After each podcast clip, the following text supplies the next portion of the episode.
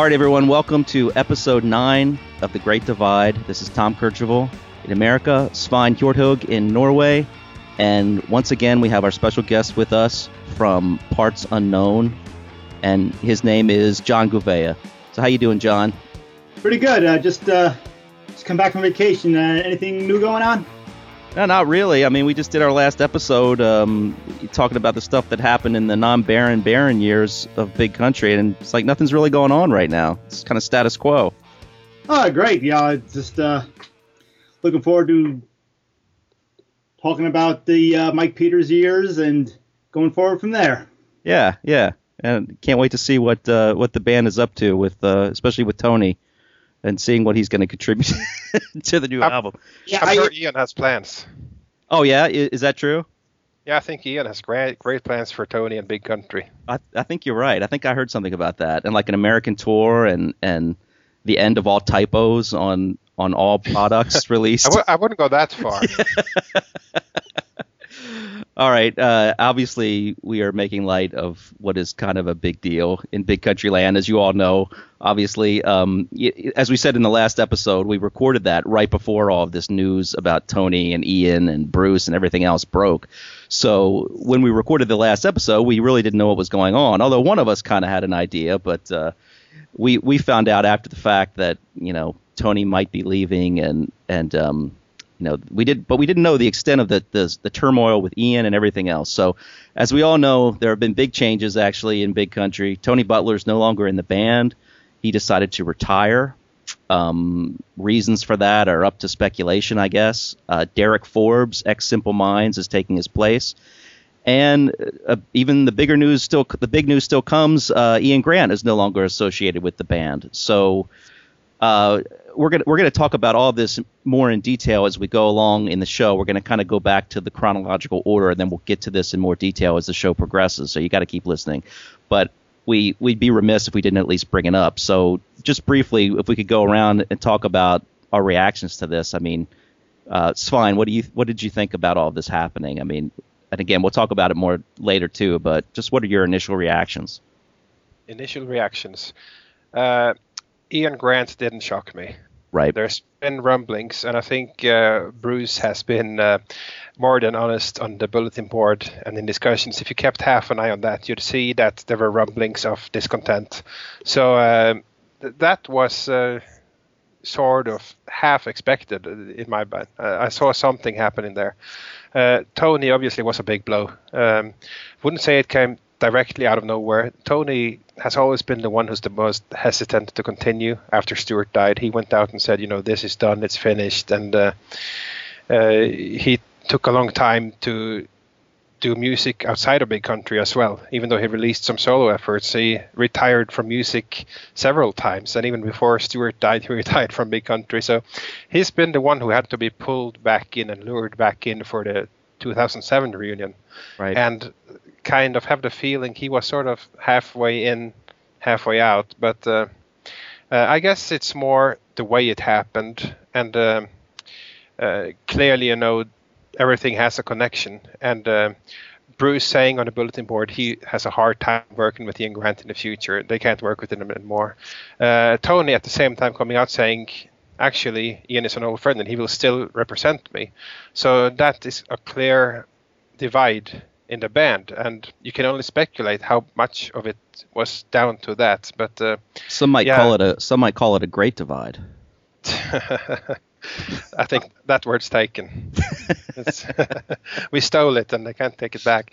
No, but uh, but indeed, you know, it's um, you can't avoid that. You know, obviously, Bruce came out and said we can't work with this guy no longer, and Tony feels different. So yeah, uh, I don't know if it's purely down to that, and we're, we're not going to speculate and put word in anyone's mouth, but uh, that is out there. And Tony didn't really give him the reason. He said, you know, the only thing I have to say is that uh, I'm done with the band. So he didn't exactly give uh, reasons like, you know, it's time, you know, I'm content. Uh, you know, it's been, he, he's kind of saying that, but you get the feeling there's more. Uh, but um, I'm hearing that they're all happy with each other, that there's no bad feelings, and uh, that's obviously important. It, it, would be worse if uh, if there was open war going on, and uh, I don't have the feeling it's open, at least. So um, Uh, yeah, but but that's a blow. When uh, when I first heard Tony leaving, oh my God, what now? You know, Tony to me after Stuart died was the heart and soul of the band in many ways. He, he keeps his heart on his sleeve. Uh, not sure, you know, how to go on, whether to go on.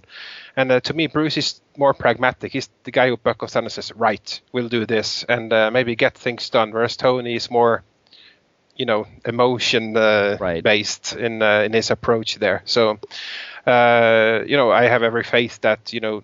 Obviously, this happened some weeks ago at this point, so we're not right out of the big shock and uh, and stunned phase. But um, uh, yeah, it's it's gonna be a big change. Yeah, no doubt about it. What about you? What about you, John? just Svein's point, and he he uh, stated it very well. Uh, there doesn't seem to be any hard feelings. The fact that Tony still put it out there that he'd be more than happy to help master the the new album kind of puts it out that he's not cutting ties with the band. This he's just change, changing his role. And the one comparison I could make, and if anybody out there is a uh, fan of boxing, remember uh, Sugar Ray Leonard, uh, retired and unretired several times, uh, coming back.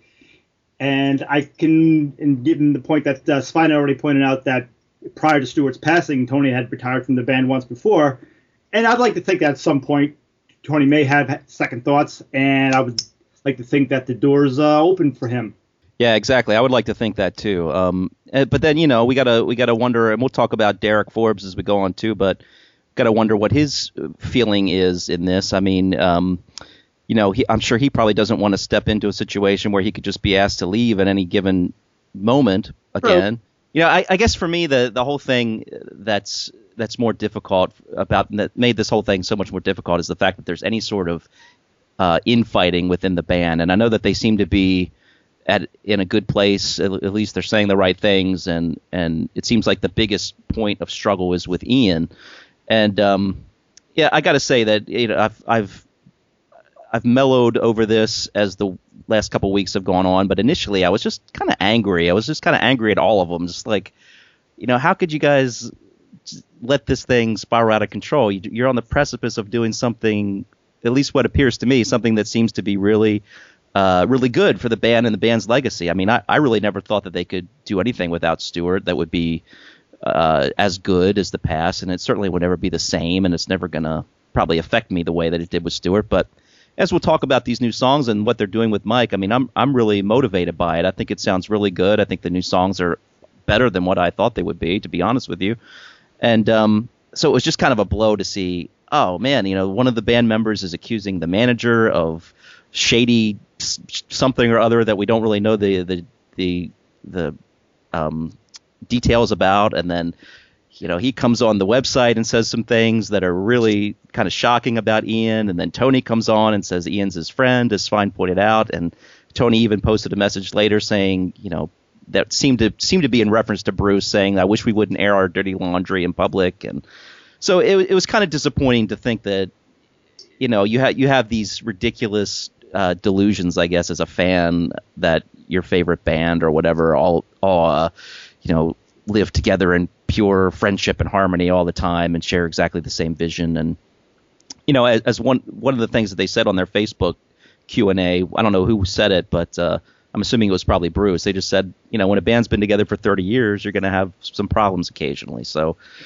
this is certainly a bigger one. Um, the Ian thing obviously is the is the focal point. We don't really know exactly what's going on there. We'll talk more about it later. What we do know, but uh, yeah, it's it's going to be a huge change, a huge shock to the system.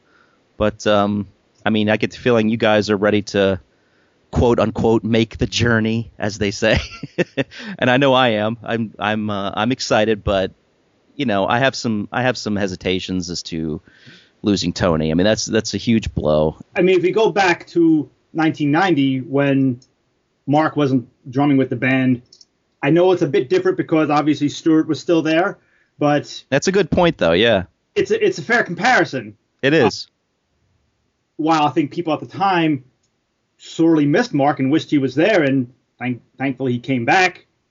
The fact is, is that people realize that big country music does have a, a right to to carry on, and and it, you know for the short period of time without Mark they did, and we're approaching that same moment uh, 20 odd years later with Derek coming in. And despite what people might have thought about the drummers back in 1990, Derek Forbes, if there's going to be a replacement for Tony Butler, I can't think of uh, too many people out there mm.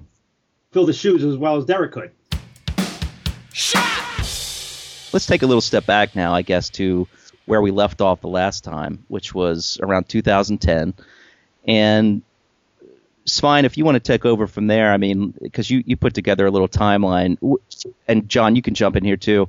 When when did the first when was the first uh, time that Mike Peters officially joined Big Country, and when did that happen? Well, officially or unofficially, if you want to go back to the Zaandam show of 2002, it was his first. Right. I mean, I mean, we know he we know he played with them at times, and he was like part of the part of the Big Country extended family, I guess you could say.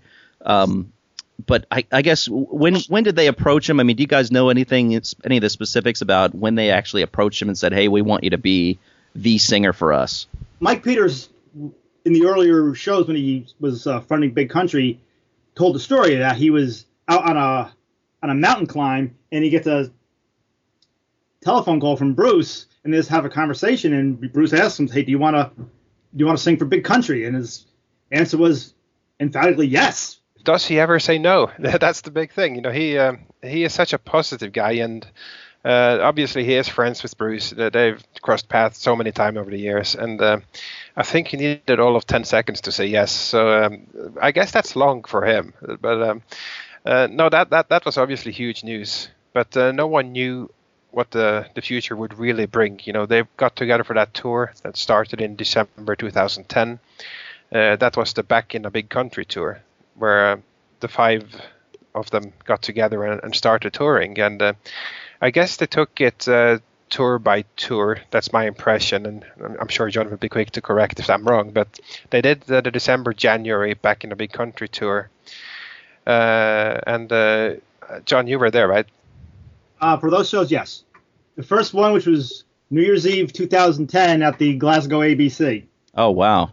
Um, I mean, people think of big country and New Year's Eve in Glasgow. They have a certain certain idea about how a show how a show is going to uh, going to go.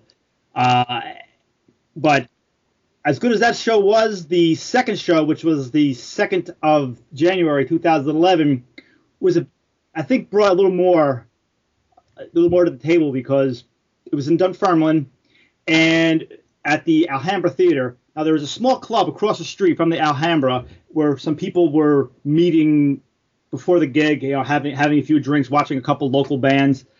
And I don't know who, I forget who the gentleman was, but somebody had one of Stuart Adamson's guitars, and they brought it brought it into the the club to uh, to, to, show everyone. And oh, as wow. and as that was going on, uh, some of the members of the band, Bruce and and Jamie and Mike, had come across the street and were and you know had int- int- introduced themselves to the fans, and they took a interest in this guitar. And Stuart's brother-in-law, I believe it was his brother-in-law, verified. Oh yeah, that that was one of his guitars. So fast forward to the gig, and obviously it's a very it's a very emotional moment for Big Country to play in Dunfermline. And I forget which song it was, but Mike Peters takes you know talks about this guitar brings it on stage and plays one of the songs with Stuart's guitar. This is Stuart Adamson's old guitar. Time for it to ring out again.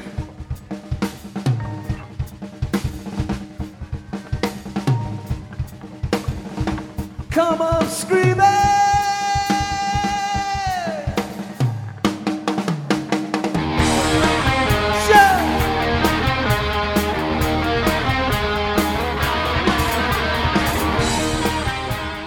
Let's talk a little bit about Mike and what he brings to the band. I mean, I, I, remember Tony in an interview saying that somebody told him that Big Country finally has their their Bono, and Tony kind of laughed about that, and I, as you know, I do too. But I mean, there there there are valid comparisons there in a, in a sense. I mean, not necessarily personality wise, but the one thing that uh, you know I remember from back in the early '80s when U2, Big Country, and the Alarm were, were kind of on that even ground, were that there were a lot of comparisons to U2, especially between the Alarm and U2. And Mike Peters had a very similar style and still does as Bono singing style. I mean, he's just one of those really passionate, belted out at the top of his lungs singers.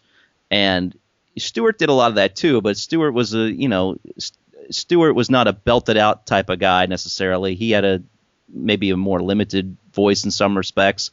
Um, but he does he certainly didn't doesn't and didn't sing like Mike Peters sings. So it's kind of an interesting dynamic that I think Mike has brought to those songs, singing them in the way that he sings them. Uh, I mean, I don't know. What do you guys think of that? Do you think it adds something fresh to the material? Do you? Sure, because Mike's not up there trying to do an impression of Stuart Adamson. Mike is singing the songs as as as he sees them and uh, using his own using his own talents, and bring, bringing what he has to the table. So I think that's the difference you have with with uh, that and other bands where they have a replacement singer, where sometimes the singer's trying to sound too much like the other guy, as it were. Right, right. Yeah, I mean he's he's such his own personality. He's not going to try to impersonate anyone. Um, but yeah, it, it's it's interesting for me to hear those songs done that way because it's it, you know it is almost like a strange amalgamation of a U2 type of approach to the traditional big country sound. So, and if you listen closely, Mike will alter lyrics ever so slightly, uh, and it, it kind of brings his own little stamp to the yeah to the songs. Yeah, I was I was going to bring that up definitely. Um, yeah, it, it, it's it, it's interesting because you know Mike is known for being such a positive guy, and I'm curious what you guys think about this. He does he he's changed some of the lyrics that I think it's it's kind of interesting. It just shows the the nature of the guy. Like for example, in Look Away, when it says uh, I followed or you followed me, but I said no, he changes it to You followed me when I said yes. And then in uh, A Thousand Stars, the I, some say protect and survive. I say it's over. He then adds.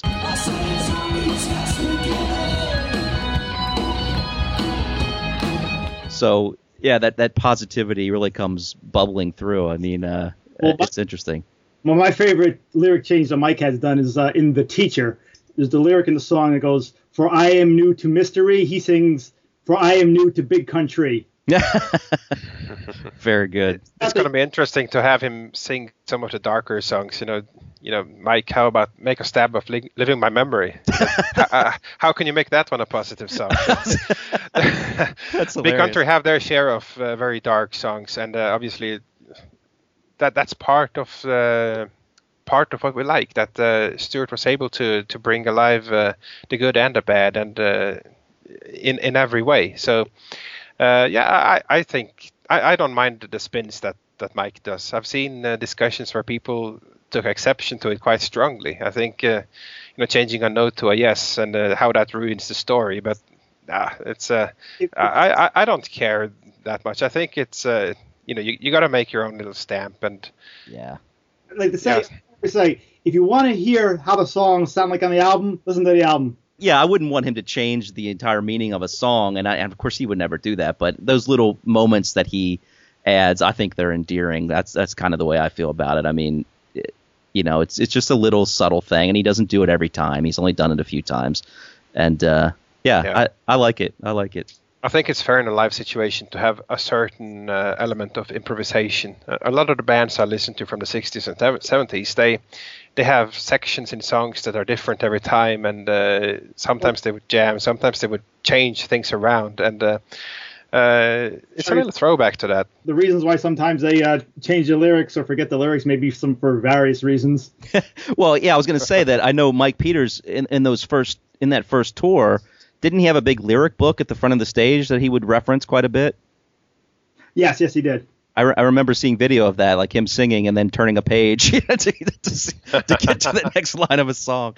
It, it's you know you, you can hardly fault the man for that. Those are some, especially those early big country songs. They uh, they're quite quite uh, a handful lyrically.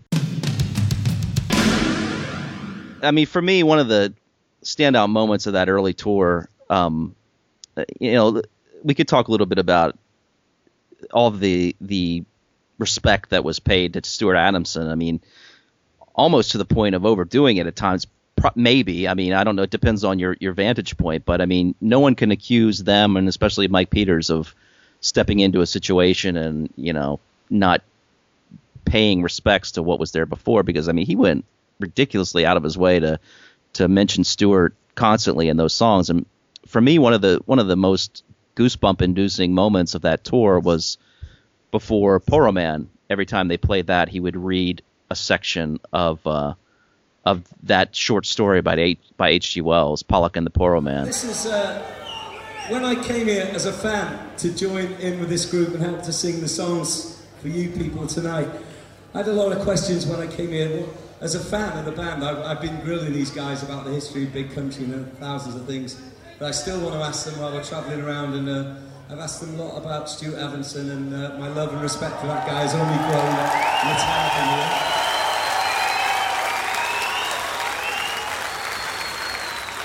And uh, I asked them about one song in particular, which we're going to play for you, and. Uh, and uh, Bruce here was telling me that it came from a book, a story in a book, a short story uh, written by H.G. Wells. It was actually published in May 1895, and it's something that, that uh, Stuart in particular loved this book and, and uh, took a lot from it and created some of the music that you, you know and love. And uh, I'd like to read a little portion of the book for you, because I think it says something about I know that Stuart has read these words millions of times and they're part of him too. So this is uh, from all of us for Stuart.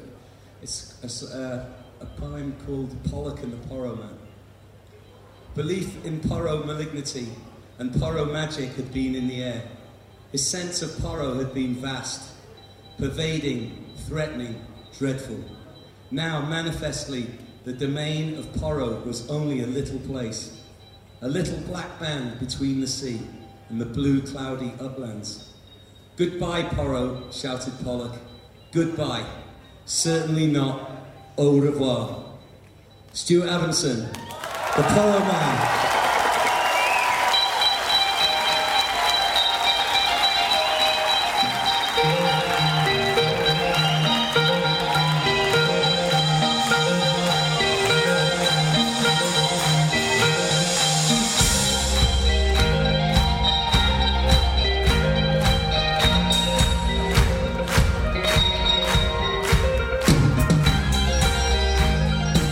Most people are there to you know drink, listen to music, have a good time, and here stands a man on stage reading a poem. So I, I, love that part of Mike. You know, he he does that, and uh, uh, you know, angry glances from Bruce to those who did interrupt those uh, those poem readings. So uh, clearly, it was very important for them to do it, and uh, uh, I.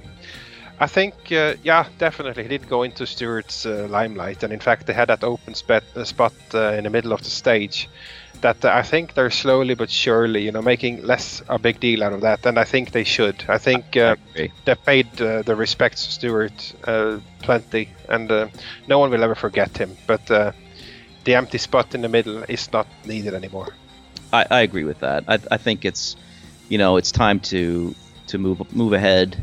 You got to be always aware of it, obviously, and I'm sure they they are, but you don't have to be so careful. I think at this point, or act like you're treading on eggshells every time you sing one of the songs or or do something that Stuart used to do. I mean, you know, for better or worse, it, this is their band now, and uh, Stuart lives on through it. He wrote, you know, most of the songs that they're playing, and uh, yeah, I think I think they've paid their respects, and it's time to it's time to really make their own stamp on it. And I think the timing is perfect. You know, they're they're now starting the journey, and uh, this is clearly, you know, now we're beginning. This is the second phase, or whatever phase we're at at this point. But it's it's a new phase, and uh, it's about the guys who are there today to continue the legacy and uh, uh, not not create the mood of every show is a memorial show to Stuart anymore. It, so um, yeah, I, I, think they're getting to that. Well, yeah, I think that that feeds into the the new slogan. You take the, making the journey, uh, you know, more forward looking into the in you know, into the future, but the future of the band. So I think I think that feeds into exactly what you were saying. Yeah, well, let's talk a little bit about the name Big Country. I mean, you know, uh, there, there's there's sort of a, a sect of fans who really don't think that they should be using the name Big Country, and even back then when when Mike first joined the band. I think it was less vocal, but there were still some, you know, who who didn't think that the Big Country name should be used by this group of musicians. So, what do you guys think of that that argument? I, I, I mean, Big Country was founded by Stuart Adamson and Bruce Watson, and anything that goes forward, I think Bruce Watson, obviously, he's on board with using the name Big Country, and the family representatives of Stuart Adamson are on board with this. They're more than happy to see the, the name Big Country go on. So who are, who is anybody else out there to say no? You can't you, you can't do it.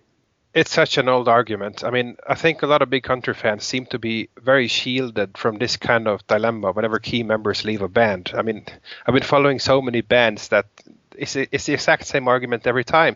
Yeah. And um, I'm, I mean, there, the Kiss connection has been mentioned many times before. You know, that discussion is going on, and uh, I- new guys in the band, and do they still use the same makeup? And uh, you know, or who are they trying to fool? You know, who do they think they are? And you know, it's you know, I've seen it so many times, and okay, finally we got that discussion in Big Country Land as well. So, Right. uh, no, I uh, I just shrug. You know, I'm I've been through it so many times. I I know. Bruce posted on, on on the bulletin board not too long ago. Outside of U2, there's no band that's been around for the amount of time that Big Country's been around without some personnel changes. Yeah, exactly, exactly. And and I think what people fail to understand too is that you know there there's a business side to this as well, and and uh, you know a, a a booking agent is going to be much more likely to book Big Country, no matter who's in the band, than they are going to be to to to you know book whatever they're going to call themselves or you know small town or or another country. As you know people have talked about they should change their name to another country. Well you know they've they spent a long time building the brand of big country and making making a name for that. And and Bruce and Mark and when Tony when he was still in the band they were were very much involved in that as well. You know they worked most of their adult life in building the name big country. Um you know we can argue all day about you know the fact that it should have been bigger than it was or whatever but the fact remains they they do have a very strong fan base and it may not be as big as we want, but it's still there and it still draws crowds and it still has you know some value to it. And so they got to look at that too. I mean, they obviously they're doing this for the right reasons, but they want to make money at it as well. And changing their name at this point in the game would just really defeat that purpose. So what puzzles me about uh, that entire side, you know, if they change their name to another country, would things suddenly be okay? Does that mean, oh, they changed their name? Fine, now I'll buy their album, now I'll listen to the music, and now the music will actually be good. Now I like it because they changed their name. I mean, uh, it, it, it should start with the music. It shouldn't start with the name.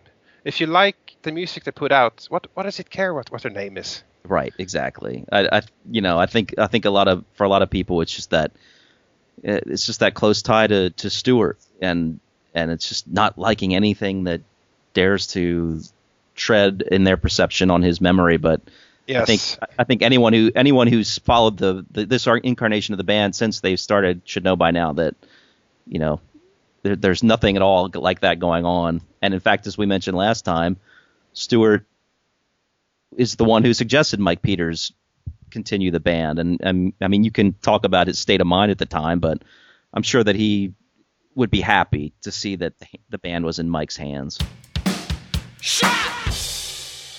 Let's start to talk a little bit about some of the new stuff that the band had been doing. I mean, obviously, the first song that they unveiled um, was Another Country.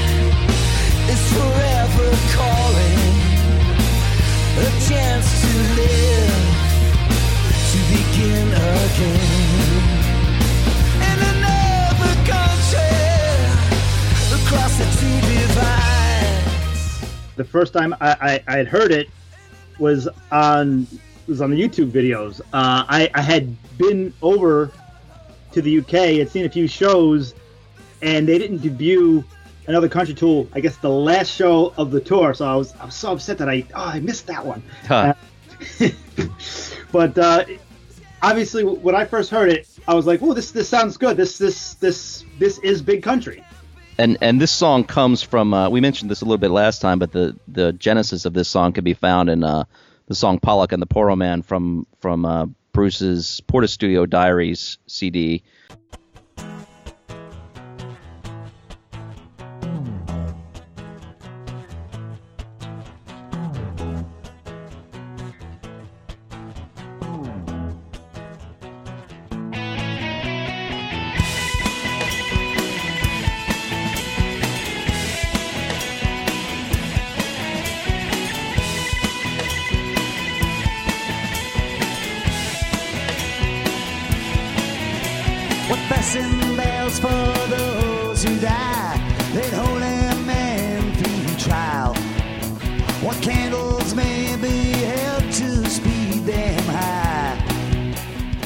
Pollock and the Poor Man is a totally different song with, with you know totally different lyrics, but some of the arrangements are, are the same and a lot of the lead parts are the same. But um, yeah, I agree with you. I mean, when I first heard it, I was I was very excited. I, I thought, uh, oh, this sounds good. You know, I, I like the it, it was kind of a return to the the older stylings of Big Country that attracted me to the band to, to begin with. Um, you know, a little bit veering away from the more Nashville inspired roots of the last albums with you know Driving to Damascus in that period. Um, and I, I guess maybe in that respect, it, it maybe gave a little indication as well that, I mean, you know, we're talking ten years removed from that album, so this could be just me speculating, but it, it, it did seem like maybe the other guys in the band weren't as keen on the country influence that had been coming into the band as Stuart maybe had been. I mean, I don't know, but to, to see this new song and it was more in line with with what I would call old school big country. Um, yeah, I was pleasantly surprised by it. Yeah, so they played that on the last date of uh, the so-called Dream Stay with You tour, which they did in April, uh, following up the one in uh, in January. And uh, you know, it's a shame they didn't play it a little before because they actually recorded the Dream Stay with You CD and DVD set just uh, a week before. They recorded that. Uh, oh yeah, yeah. Uh, then so no new songs on that set. Uh, it would have been cool to have one, but uh, okay, you know. So they put it out on the on the last date. if I Wow. could just get something because I, th- I was at that show where they uh, where they recorded the Dream Stay with You, and the one thing to note about that particular show, and not that many people know about this, and from what I understand, not even the band members knew about this till till weeks later. I was sitting, well, standing in the back of the back of the auditorium behind the sound desk, and very unassuming, very quiet. Callum Adamson was sitting on the other side of the sound desk watching watching the show. Wow. And Wow. I, you know, and and apparently nobody knew about it. He was there. He was there with some friends, standing there, you know, take, taking in the show. Seemed to be having a good time. I was going to say any any indication of what he felt about it. I mean, I've seen a picture recently of him with his arm around Mike Peters, which which made me happy inside to see. Um, so I mean, uh, any was there any indication of what he thought about it, or you have have you ever heard anything about what Callum thinks of the band continuing on? Is he cool with it? I mean, I haven't I haven't heard anything uh, anything about that. Uh, the one thing I do know is that recently Bruce and Kirsten Adamson did an interview with uh, with the with the BBC about Big Country. oh great. I haven't seen that. Is, do you know when that's going to be uh, released, John? Or Um, it- there was a radio interview. I'm not I'm not exactly sure. Maybe made it maybe even aired by now. I have no idea. Cool. We'll have to keep an eye out for that. Let let me ask you guys about this DVD thing. I'll, I'll ask you, Svein. Have you do you have that DVD and CD? Because I, I have never seen or heard that show, so I'm just curious what the DVD is like. Oh, then you have to get it. It's Okay. uh, it, it's such a cool little set, and uh, obviously the DVD one is, uh, you know, that's when you get the full experience. And uh, I listened to the CD first. I thought, okay, you know, the CD, and uh, I have to say, Mike sounds incredibly gruff as he comes out and starts singing Thousand Stars. And uh, I thought, oh God, Mike, you should have cleared your throat before you got on stage.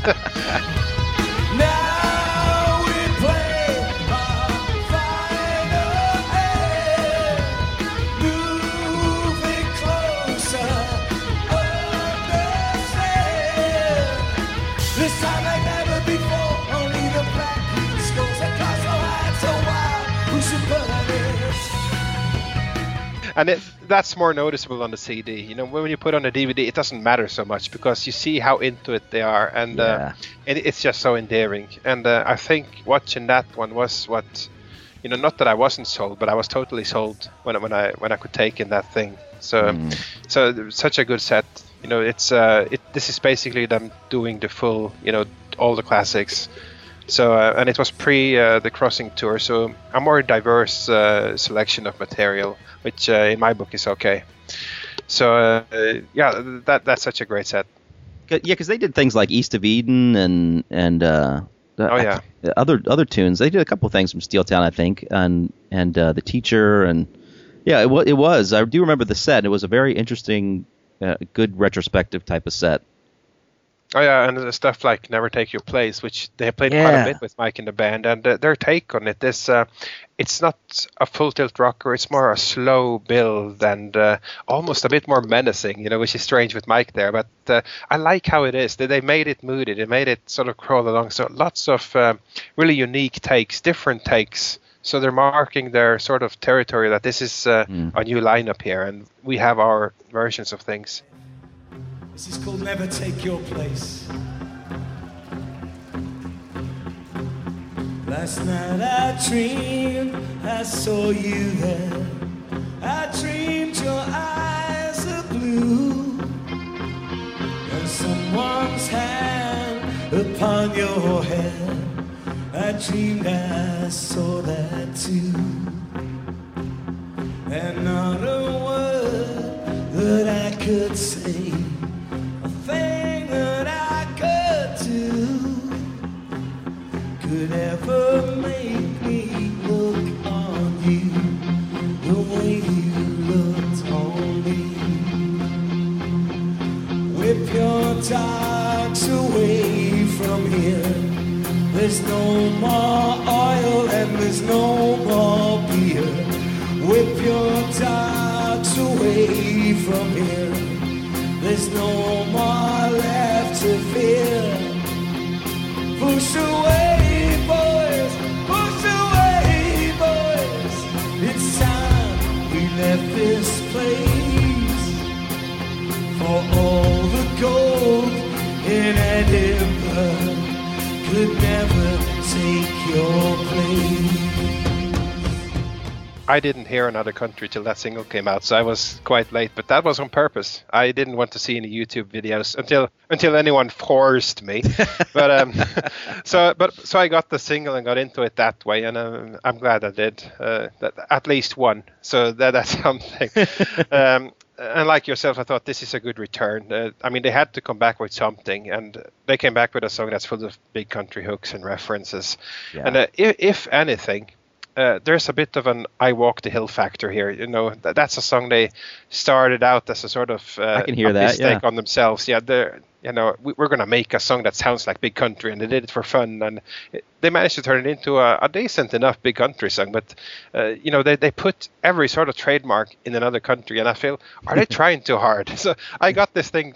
Are they trying too hard? Um, but yeah, uh, I could, I know, could see that. Appro- I could see that take on it. Yes. But but I'm not holding it against them. It's fine. You know, it's um, they want to come back with a mission statement, and it, it totally works as that. And let's not forget that this this song brought Steve Lillywhite back into the fold. I mean, that was a big, huge thing that Steve Lillywhite came back to produce um, another country for them, and very interesting production. That I think he did a really good job on the song. It, it does not at all sound like uh, something that could have been taken off the crossing. I mean, it's it's much more vibrant and in, and in your face type of production. Um, it's not really you know drenched in the the reverb and everything that of course, you know, we're talking 1980s versus 2000s. I'm sure he's learned a lot since then and changed since then. But I, I really like the, as you say, you know, they they had the old big country tropes and and motifs going through the song, but it was presented and produced in a very fresh, kind of uh, in your face type of way, and I, I thought that fit really well. And they did a video for the song too, which was kind of cool. Thought a, a nice a nice little take. Um, a good video for the song where it was basically just them in the recording studio playing and uh, some some cool black and white shots and that type of thing. So, what did you guys think of the way that they played the old tunes? I mean, it, they were it was really interesting to me. Um, kind of as a difference between the way they did it when they were a three piece, and we talked about that last time, and how how Bruce really had to kind of transcribe two or more two guitar parts into one. Um, now he had Jamie with him, and you know they really tried to recreate those sounds. What did you guys think of the effectiveness of how that new twin guitar assault from the the two Watsons um, did justice to the old big country sound? I, I liked it because I'm one of these these people much much like when I saw the the the three piece. It's an opportunity for new arrangements and just bringing new life into the song. So that that's that's kind of how how I view it. Yeah, the thing I liked best about how they attacked the songs, uh, you know, I'm I'm interested in new interpretations. Like I mentioned, Never Take Your Place already. But uh, going back to the Another Country single, they included some tracks there from uh, a radio show uh, that the the Billy Sloan sessions, mm. and they did Just a Shadow and they did Steel Town, and both of those are significant uh, differences. Much like Never Take Your Place, it's much more a subdued version, and uh, uh, that that version of Just a Shadow just brought it alive after a massive overplaying over the years. I've heard it so many times I take it for granted. Yeah. And then they change it a little bit, and suddenly you you hear it with fresh ears.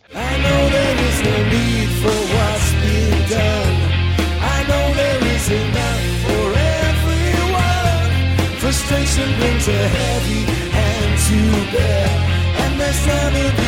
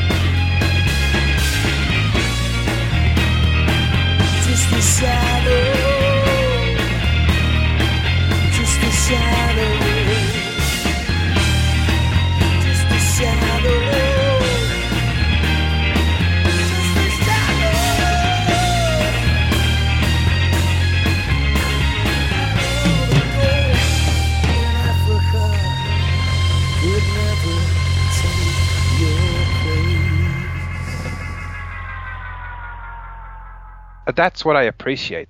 If they can do that and make me stop taking all these things, they've, they've just been around for so long that uh, you can't sit down and uh, and just get the same feeling you got when you heard it for the first time. It's it, it's simply not possible sometimes without without effort.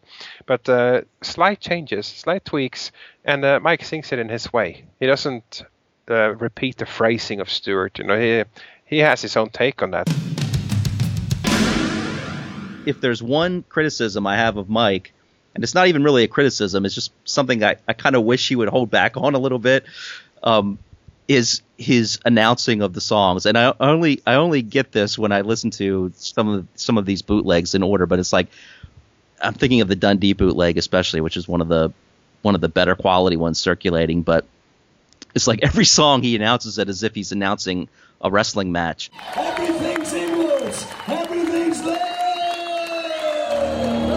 Walk into Wonderland. Let's head for the restless native. Are you ready then to look away, look away?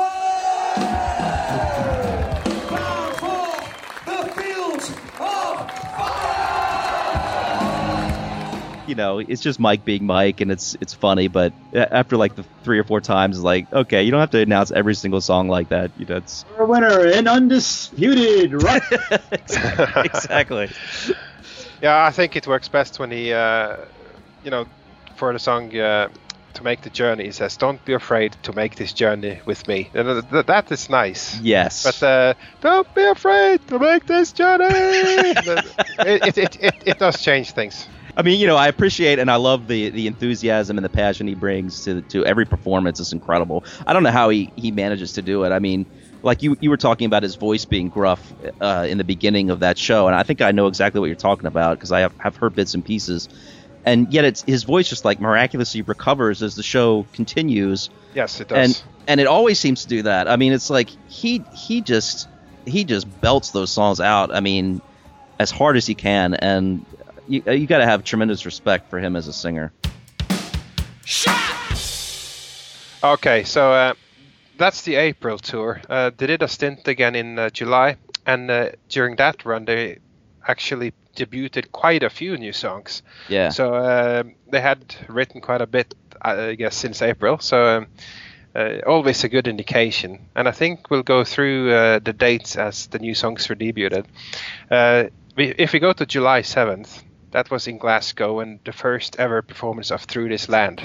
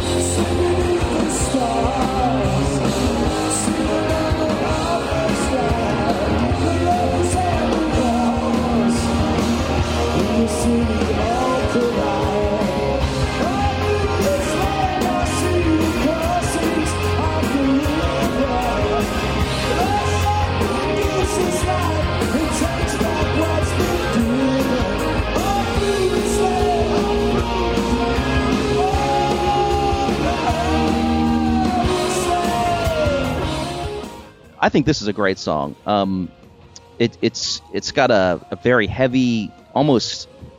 I hate to I hate to harken back to old albums as comparison because it's not really fair, but it does give me a little bit of a Steel Town vibe at times with with the guitar parts and the arrangements.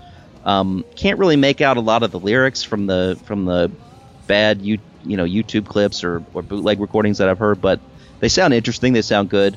Um, but what really stands out to me are the guitars. The guitars in this song. Um, great guitar playing, and there's especially a a goosebump inducing moment for me, which w- was a real pleasure to hear again from a big country song, a new big country song, especially from this new version of the band, because it really made it clear to me that they are capable of producing music that that affects me that way again. And that's the end of this song, kind of the the the play out. Um, it's just got a great play out section to this, and it's the, the guitars, the lead lines that are playing on the guitar are very simple, but they're very inspiring and very uh, very big. And then we've got Mike doing the huge vocals of just going like oh. oh, oh.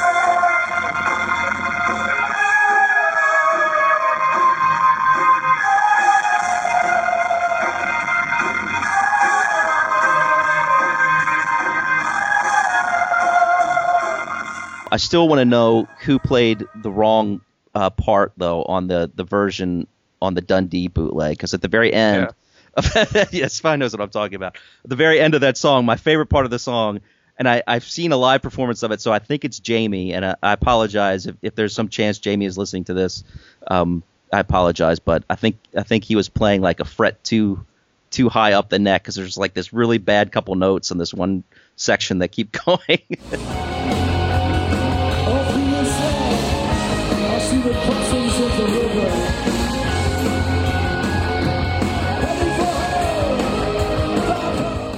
His defense, uh, again, I was at my normal position, standing by the, the sound desk. Don't know why I'm always there.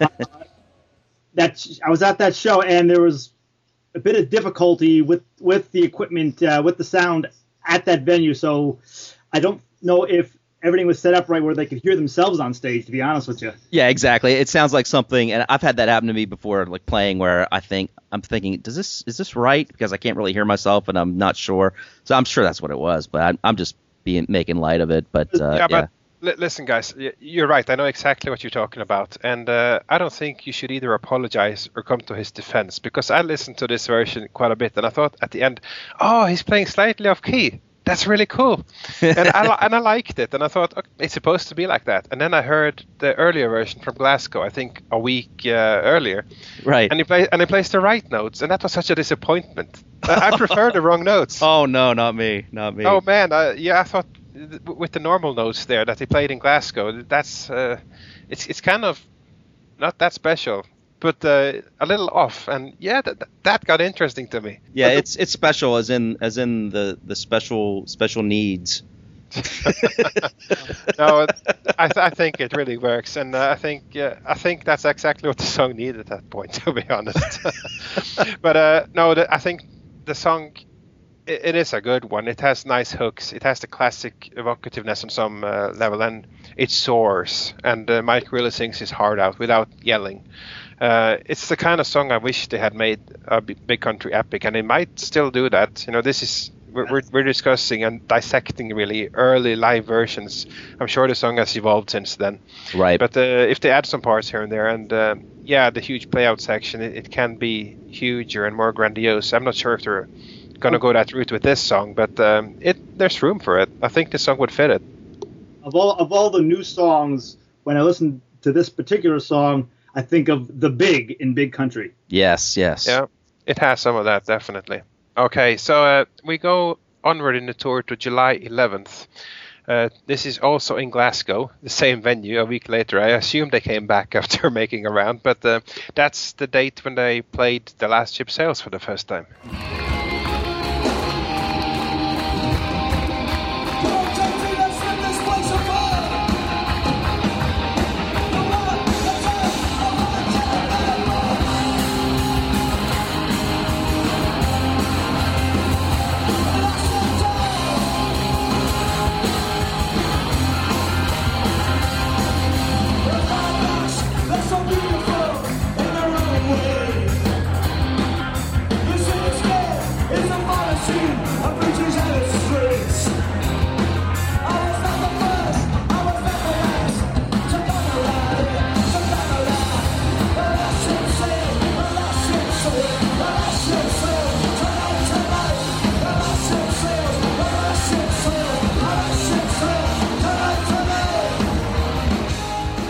Yeah, a very cool song, and I, am still not exactly. John, you probably are clear on this, but I'm not exactly clear on where this song came from. Now, it, wasn't it a song that at least parts of it were written in Mike's first band called the Toilets? Is that, or is that a complete joke that Bruce Watson made? That was a that, a, that was a joke.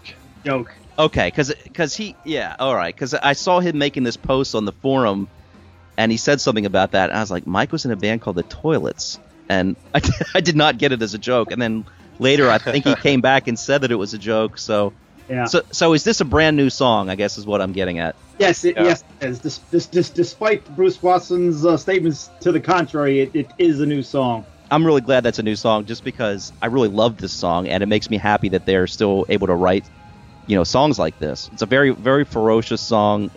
Does it's it's got some big country, what I would consider like older school big country in it, but you know, I, I definitely sense, sense a little bit more alarm type of stylings in this. Uh, I know Well- some some people have criticized the music for having an, more of an alarm sound. I personally don't hear it, um, except for Mike's voice, obviously. But this song maybe a little bit, but it's almost like a punk song. Yeah. I think I think I definitely hear more of Mike's influences than uh, the alarm. I think I hear Mike is a Clash fan. I think I hear more of his style of you know his inspirations being brought in uh, than uh, than alarm per se. Yeah. And um, uh, I, I'm not sure where I would place this song. I, I like the verses, and uh, they have a really great build-up. And my favorite part is how Mike's vocals fit in with the playing instead of just laying on top. It's really groovy, it's catchy, and it's almost staccato. Uh, so, so the verses are, are really good. Uh, I'm left a little flat at the chorus. It's much simpler, more straight ahead, and they just shout the title over and over again. It just seems like a too easy solution. So uh, to me, uh, I I hold Big Country to a higher standard. I'm, I'm guilty of that. Maybe it's not fair, but they set the standard. So uh, I would expect some more, uh, something more to happen than, than what it does really. And it might yet do. This is this was a first early screening. They played it a bit. And I'm sure it's evolved, all of that stuff. But uh, the chorus doesn't hold up to the verses. Yeah, see, I like the chorus. I I, for, I like uh, probably what the reason I like it is because I really like the imagery of the of the title, "The Last Ship Sails Tonight." Tonight, I think that's a cool title. It evokes some really cool imagery that that has its roots in in big countries nautical themes. You know, Yeah, Um, but think of what it could have been with that title. Yeah, it could have been. It could have been. You I'm mean more like coming a- at it from that point. Uh, Think of what it could have been. They're just saying it over and over, and it's it's not that imaginative. And uh, uh, so, uh, yeah, it's it's. I'm definitely holding them to a higher standard here. So that's, uh, I think that's uh, their own problem that they have left me, you know, get used to a certain standard, and um, I'm not sure. I don't think it sounds like a finished song, so I'm not going to be too harsh on it. Well, we'll see what they come up with. We'll see what they if they if they fool around with it. But uh, yeah, I mean, I, I understand what you're saying, but I mean, I, I think it's I like it. I like it. it to me, it, it works fine. It's just, I mean, it is repeated over and over again, but some songs some songs are okay doing that. I think it's and because of the approach of this song, it's such a three chord thrashing tune. I, I, it makes me want to raise my fist at that chorus, so it, it works for me.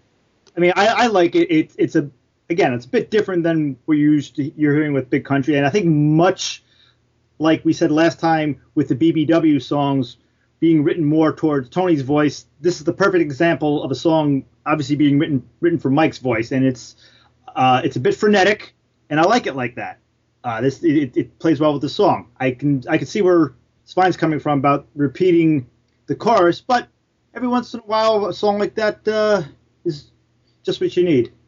Yeah, and, and you're talking to a guy that thinks the the bad notes in all through this land should go back into the final version. So you got to take all this into consideration. Oh yes, that's what this song needs. It needs more. It needs bad. It needs some bad notes. not not bad notes, but uh, off the wall, uh, kind of it it the disharmonying thing turns into a harmony. no, it, it doesn't for me. You're such a geek. I don't want Big Country turning into a uh, some kind of strange experimental dissonant band. Keep it in the same key, please.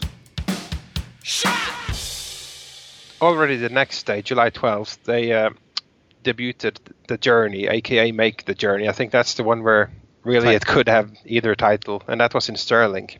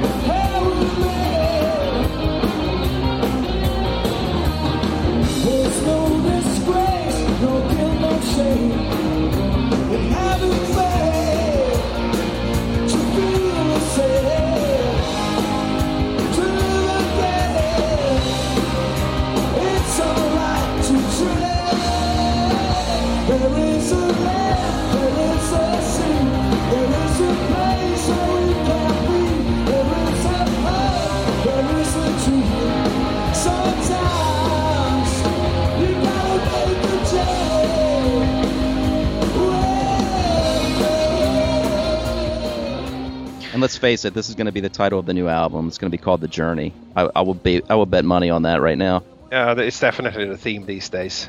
Definitely. And in a way, that's a shame because uh, I have to be honest. This is not the best of the new songs. Uh, I uh, I think I, I've thought a lot about it. What what, what isn't there to like about this song? And it's not that I don't like the song, but I don't like them doing it. Uh, I think the line between Big Country and Alarm are, is very thin on this one, and uh, I have to explain that a bit. As much as I love Mike and the Alarm, and you guys know I'm a gigantic fa- uh, fan, um, there needs to be a differentness to the project musically. Mm. It it shouldn't be totally effortlessly for Mike to switch between his projects. He can't come into Big Country wearing his alarm hat, and vice versa. Uh, so even though I'm I'm such a fan of the alarm, I'm such a fan of Big Country with Mike or without Mike, but uh, he can't bring the same approach to both bands. I'm expecting uh, them to go a bit for the Big Country heritage or something different. Not not be alarm v2 and i think that's my main problem with this song. It's uh it's very much the song where the line between big country and alarm are, are the thinnest. Well, if nothing else, I mean, I can see where you're coming from, Svein, but I, I think that as much as is humanly possible, like tries to differentiate between Big Country and the and the Alarm. Uh, obviously, in your opinion, doesn't succeed in this song. But the, the one thing about this this song, I, obviously this, this song was written in 2011, but there are some lyrics which, uh, if you indulge me, I'll re- read a, read a couple of them, which seem to be a bit prophetic, if nothing else. Says, there will be hurt, there will be pain, there will be a lot of tears, a lot of joy. What we have left cannot be destroyed. Time to move on, to let it be. What will be, will be.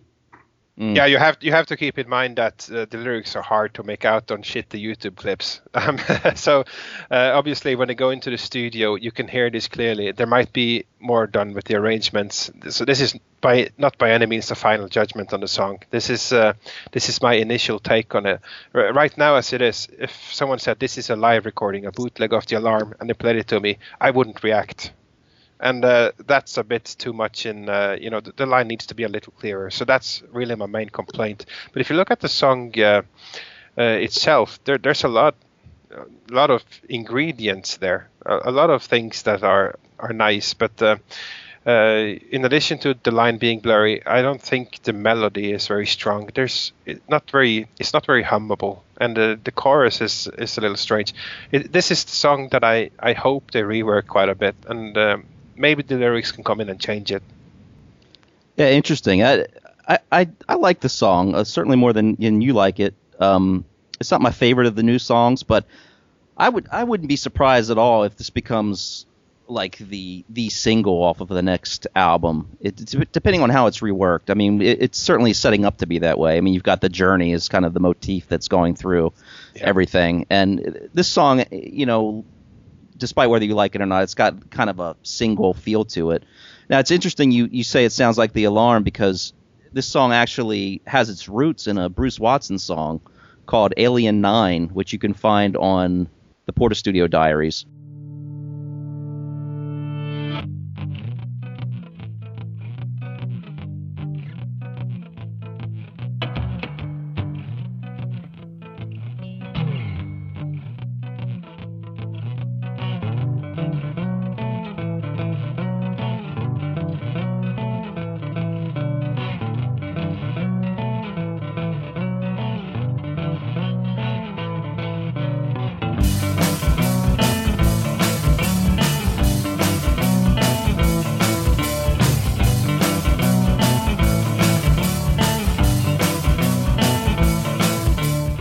Mean, it doesn't. The song on Bruce's album doesn't sound anything really like "Make the Journey," but it's but you can hear a lot of parts that came from it.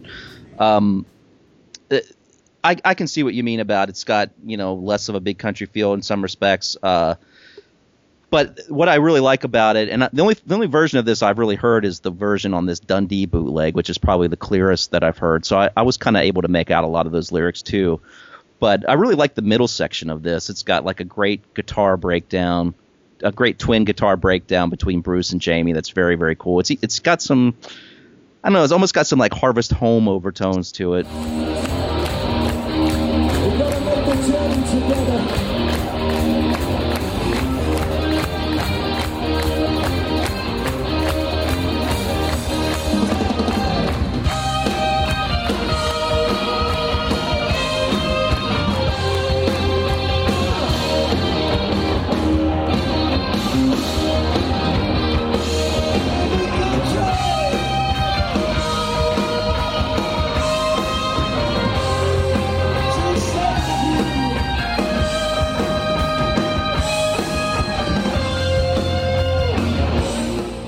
But overall, I mean, uh, I like the the approach of it lyrically. And John, those lyrics that you that you read are are perfect. I mean, that we talked about a mission statement, and that this song kind of is the mission statement. I think of the new version of the band. It's uh, the the lead off point, and um, you know, it's, it's a it's a good song, and they obviously were into it, and it seemed to get a very good crowd reaction as well, at least uh, on the bootleg that I heard. Um, and I say that comparing with some of the other ones, people would kind of like applaud as if they were still taking it in.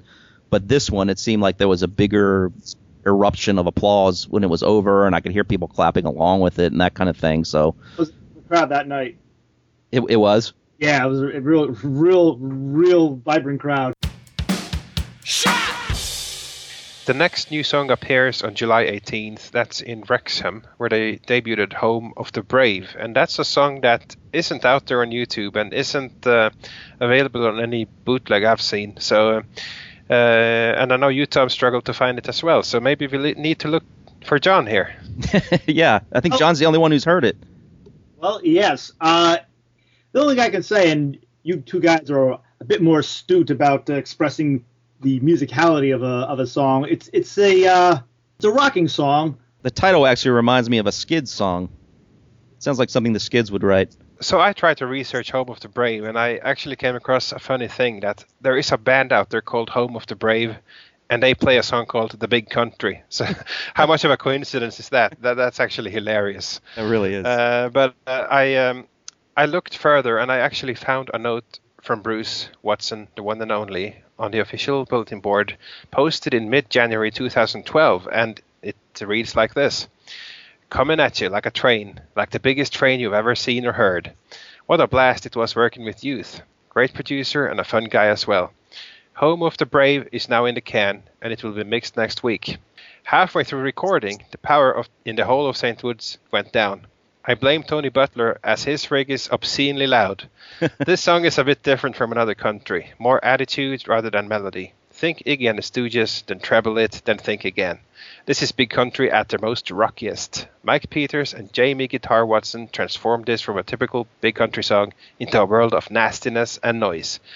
Mark B has ditched his usual grace notes for thunderous hits. Coming at you like a train, let's rock. I like the song. Uh, it's my se- of the new songs. I would put it as my second favorite. oh, I cool. I am more inclined to the last ship sails. Again, another point where I guess me and Svein's uh, opinion uh, are a bit a bit different on that. But it starts off with a guitar riff, which is very very big country. Um, I forget whether it's Bruce or Jamie doing it. To be honest with you, we fall into that again. Mm. Uh, the one thing that Svein might not like it is that it may be a little too reminiscent uh, of the alarm for his tastes, but uh, it, it's yeah, and I love the alarm. How, so- how ironic is that? This it's like we we we don't mind it as much, and Svein is the big alarm fan, and he doesn't like the alarm influence. I, I, I- I want there to be a differentness. I, uh, uh, no, I, I do understand. I, it's just funny. it, it would be a waste for them not to make Big Country sound like Big Country. That's really the main thing. Yeah, I- exactly. Unfortunately, I do think there's the comparison to the alarm is un, is unavoidable to to a certain extent because Mike Peters. Oh yeah, oh yeah, Does he play harmonica on it? an acoustic electric guitar. Yeah, right. I don't believe so. But It'd be funny if, if like all the members of Big Country in the next album cover have their hair like the the alarm did on their first album. oh my gosh, that would be hysterical. We have two more. Uh, the day after they played Home of the Brave for the first time, they came with another one. That was on July 19th in Lincoln. That was Winter Fires Burning.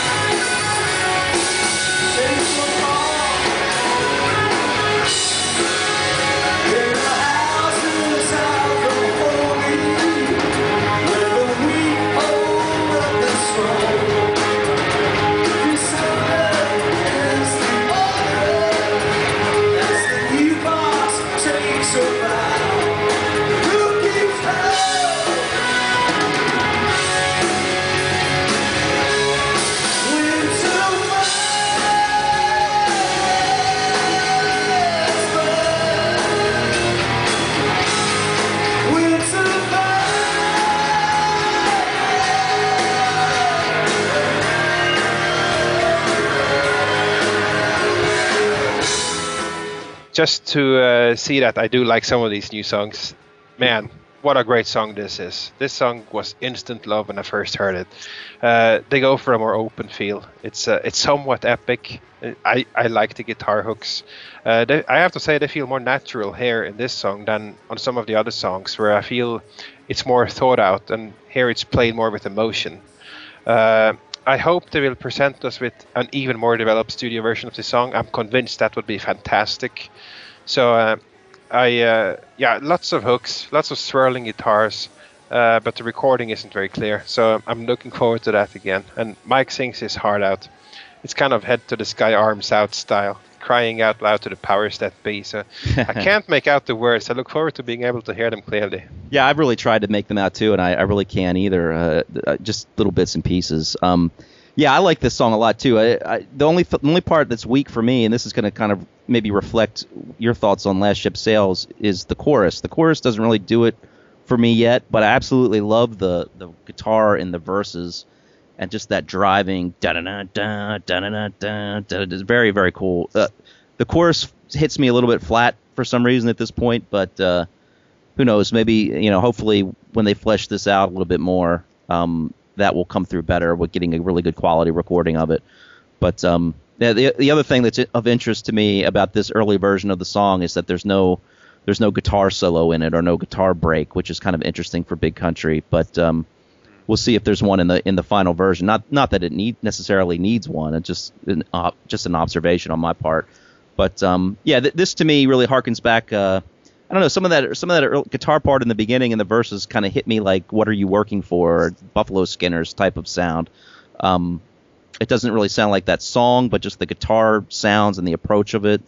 But uh, yeah, it's got a very dark feel to it, and and that big storm is coming type of feel. So, and I like I like the title of it too. So this this is one to watch. This is I, I you listen to this and I get this vision. Again, real, real. One thing about a lot of big country songs they have a kind of a dark undertone to it, and I just had this vision of a small club and just just kind of like a smoke filled room, and it's like you know winter. Um, oh, I, I will I will save you from from my singing. I'll stop.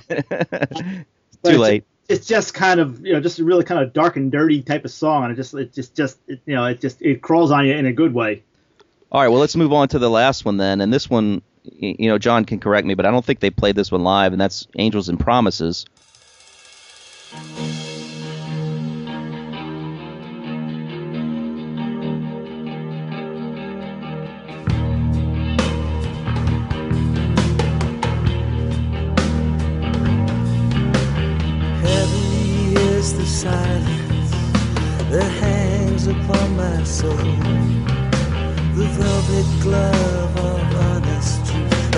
Unmistakable as you. Here we are all bound together, no matter when or who. Angels and promises, prisoners and silences. I, am assuming from some of these demo sessions that they've been doing, and they, they chose to release this as kind of a tribute to Stuart, and that, that's obviously what the song is about. Um, it's about Stuart. and you know we talked earlier about time for the band to to move on and and and probably you know get away a little bit more from the constant um, reverence of Stuart. and and I agree with that, but. You know, if they are going to do that, I think this song is, is a great way to, to be the, the capstone of that period of, of the band and their mourning period or whatever you want, might want to call it. I mean, th- this is my favorite of all the new ones, and granted, it has an advantage because we're hearing a very crisp, clear, uh, professionally recorded version of it. But um, I, I, just love this song. I mean, I, to me, there's it, it, it almost sounds like something musically that could have come from the REL sessions that we so often talk about. I mean, very, very cool traditional big country guitar lines fantastic drumming from Mark. I think that's I think Mark is like an incredible star on this song, especially. Um, just just Mark. This is Mark at his most free when he plays what he wants to play, and he's not restrained by you know any producer or whatever. And and you're getting pure vintage, great Mark Brzezicki drums, great Tony Butler bass, and and this kind of makes me again makes me sad, you know, for Tony leaving the band because this song is a great example of, of the, the melodic style that Tony Butler as a bassist brings to the band. I mean, I think his bass lines in this kind of remind me a little bit of Over the Border at sometimes too. How his bass is almost a, a lead guitar at times, and I, I really hope that you know obviously I don't I don't want Derek Forbes to imitate Tony, and I know he's not going to do that, but I hope he brings because I'm not that familiar with his work. I hope he brings a lot of that Celtic melodic feel to his playing as well because that's what makes helps make the big country sound so great. And and Tony shines in this song, Yeah. and um and lyrically it's it's just a you know it's a beautiful song. It's a great tribute to Stuart. It's got a lot of I could see maybe somebody thinking that it's over the top with the with the references to the song Chance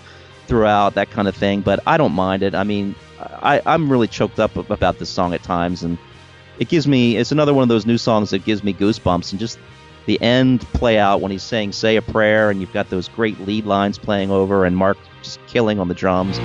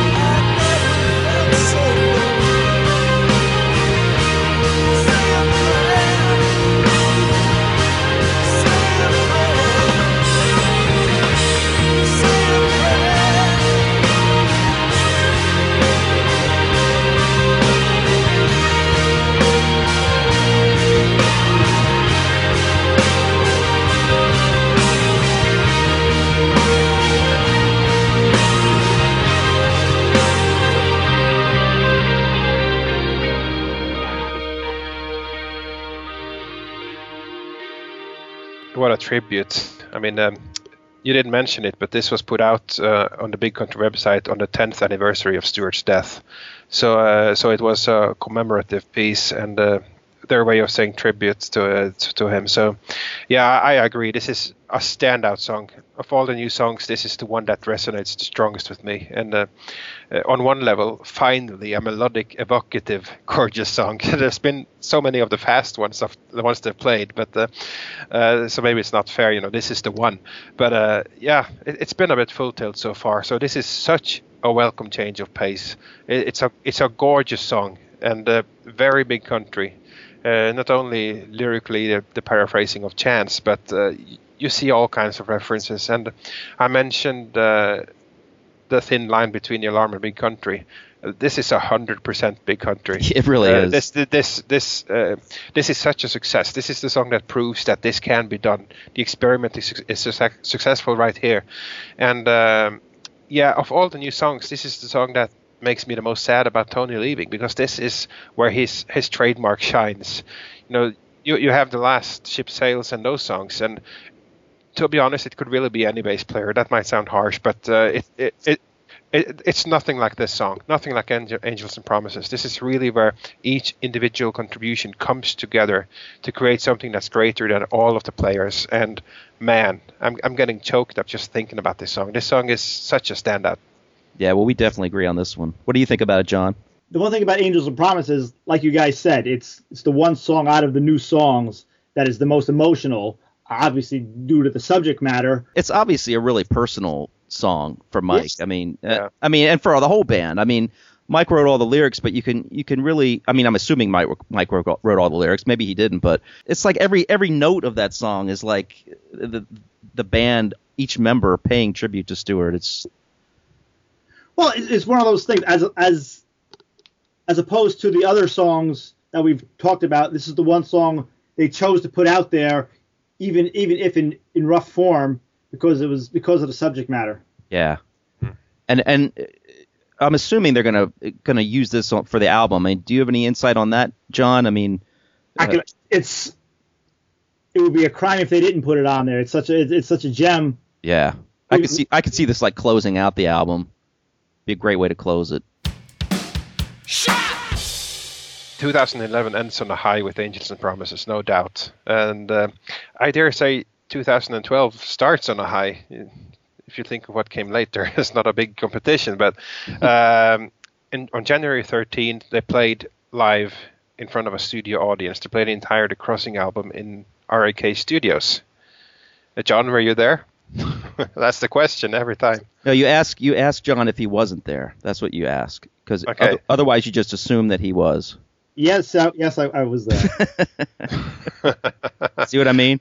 the one thing about about that day, Mike Peters kind of took it upon himself to be the MC and basically did an interaction with the audience and give back gave backgrounds to all, all the songs and it was kind of like I don't want to say game show host, but it was or or, or talk talk show host probably a, a, a better like like tour guide maybe. yeah, tour. guide. You know? That, that's that's a that's a, that's a great that's a great way of putting it. And just kind of being the guide through through the album, and basically That's really cool. he's talking to people in the audience, and he's actually asking the band members questions about the songs. Again, like uh, like a talk show host. wow, that's very cool. I, I mean, I've heard I've heard the recording of one of these. Um, they did a couple, didn't they?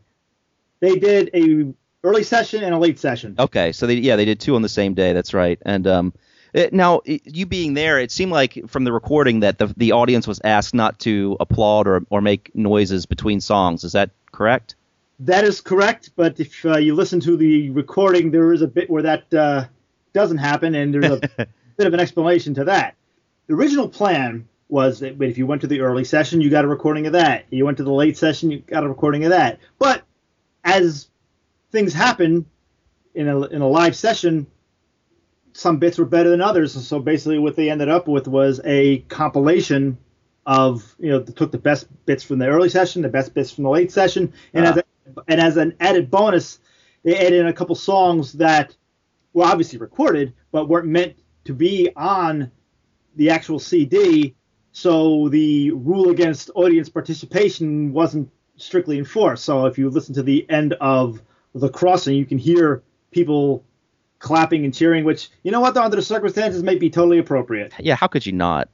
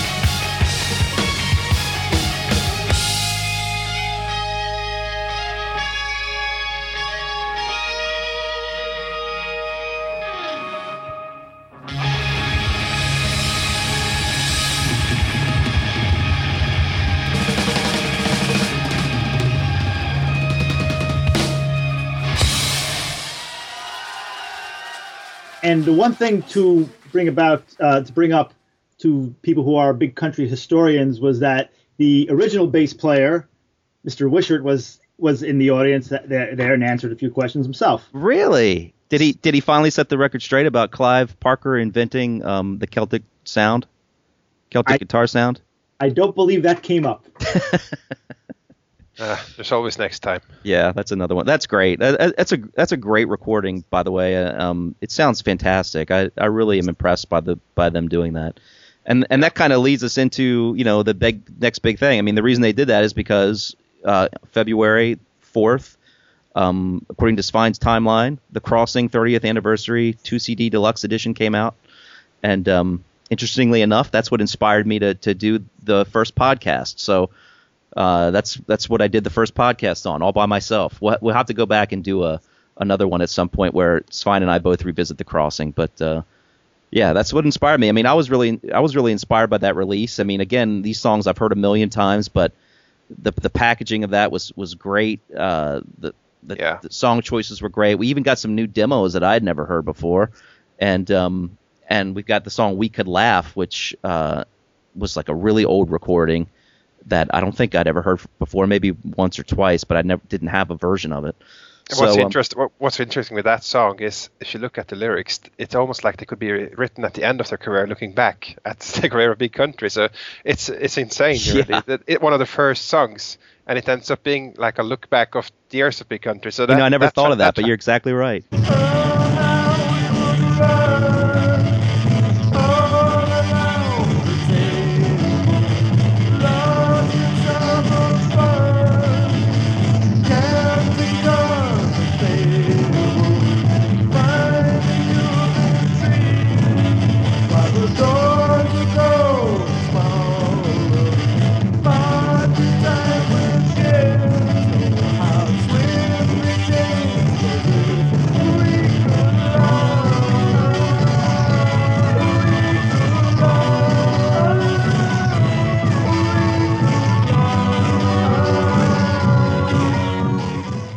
Yeah, so they, they followed up this album with uh, the Crossing the Country tour in February, and uh, after that, we're moving along. Uh, there's a string of gigs during the summer. Uh, it seems like they play a lot of festivals. There's the Hard Rock Cafe gig, Hard Rock Calling, Pink Pop, Cropredy, um, and a bunch of uh, of stuff all over the place. And uh, then uh, it gets a little quiet, and you start hearing the rumblings. And uh, in September, the news breaks.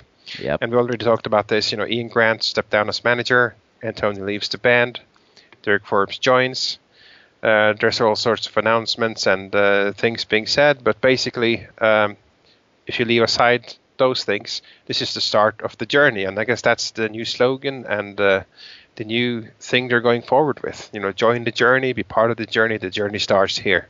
Right. And I mean, for me, you know, going back a little bit, the the first I'm interested in you guys, but the first rumblings that I really noticed were um, was, was the the whole issue with the banners. Uh, that that's going to go down in big country history, I think, right up there with the the fragile thing uh, CD single fiasco, where they they th- said it had the packaging had too many folds to be considered for for chart uh, action or whatever. But um, you know, we're talking about Mike Peters putting up banners for his charity, Love, Hope, and Strength, at a big country show, and apparently Ian Grant was upset by this because I, I believe, you know, as Svein said earlier, we don't want to put words in anyone's mouth. This is just me saying what I think is the case from things I've read.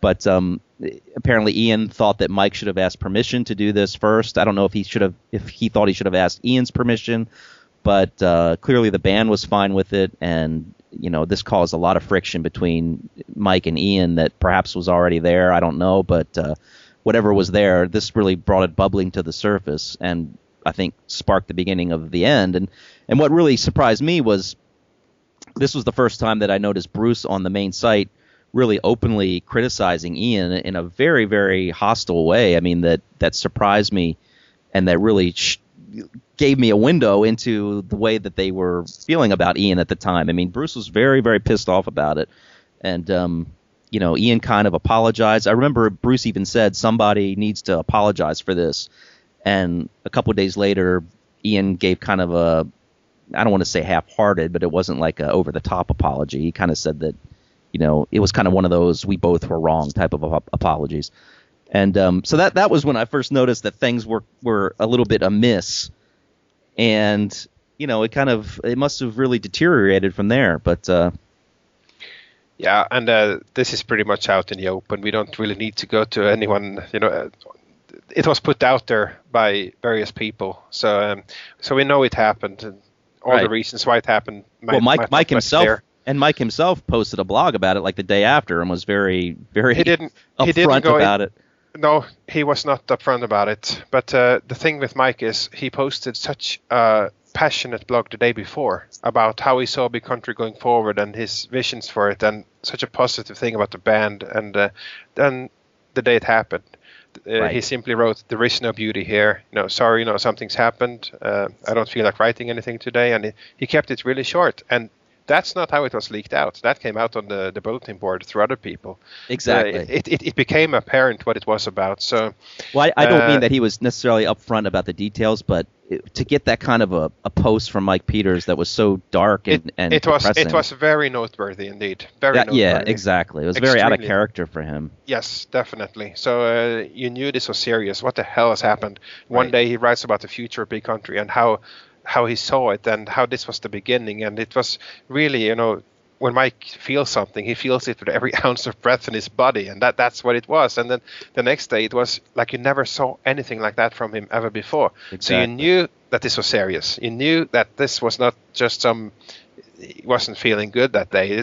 This was uh, something had happened very And clearly, and it Yeah, didn't come out what had happened. Exactly, and, that, and that's when I rem- really remember feeling sad and like just thinking, "Come on, you know, guys, I really, you know, don't screw this up now." Because as we've we've already talked about the songs, and I think generally you'd all agree that we're all pretty favorable with the with what they're doing and looking forward to an album with with a lot of anticipation. So, you know, when that happened, the thought of this all suddenly falling apart was very very distressing. So, you know, it, it's a shame that Tony seems to be a casualty of in in some respects. I mean, there may I'm sure there's a lot more to it than that, but to some respects, he's sort of a casualty of of, of this, I believe. But um, you know, I'm I'm glad that at least it's been resolved in some respect, and that the band is still going forward, even in even in the form that they're continuing in.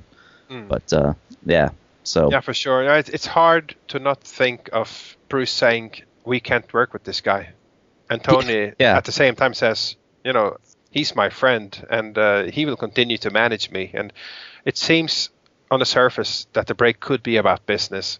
I don't think it's just about that, but uh, it's hard to imagine that this wasn't discussed on some level there.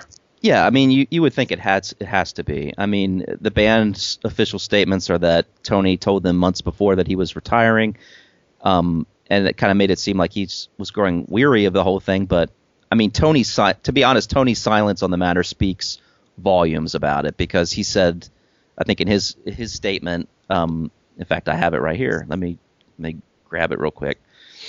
Um, I'm not going to read the whole thing, but when Tony left, he says, I'm announcing my retirement from the band as of now. I have no wish to declare any reasons other than my time with the group has come to an end. so it's That's like no reason. It's yeah, that- nothing. yeah, it's like no reason at all. So I Yeah. mean, as I say, that speaks volumes that there's something going on there that uh, yeah, this is this, it's it's the same as a no comment. exactly.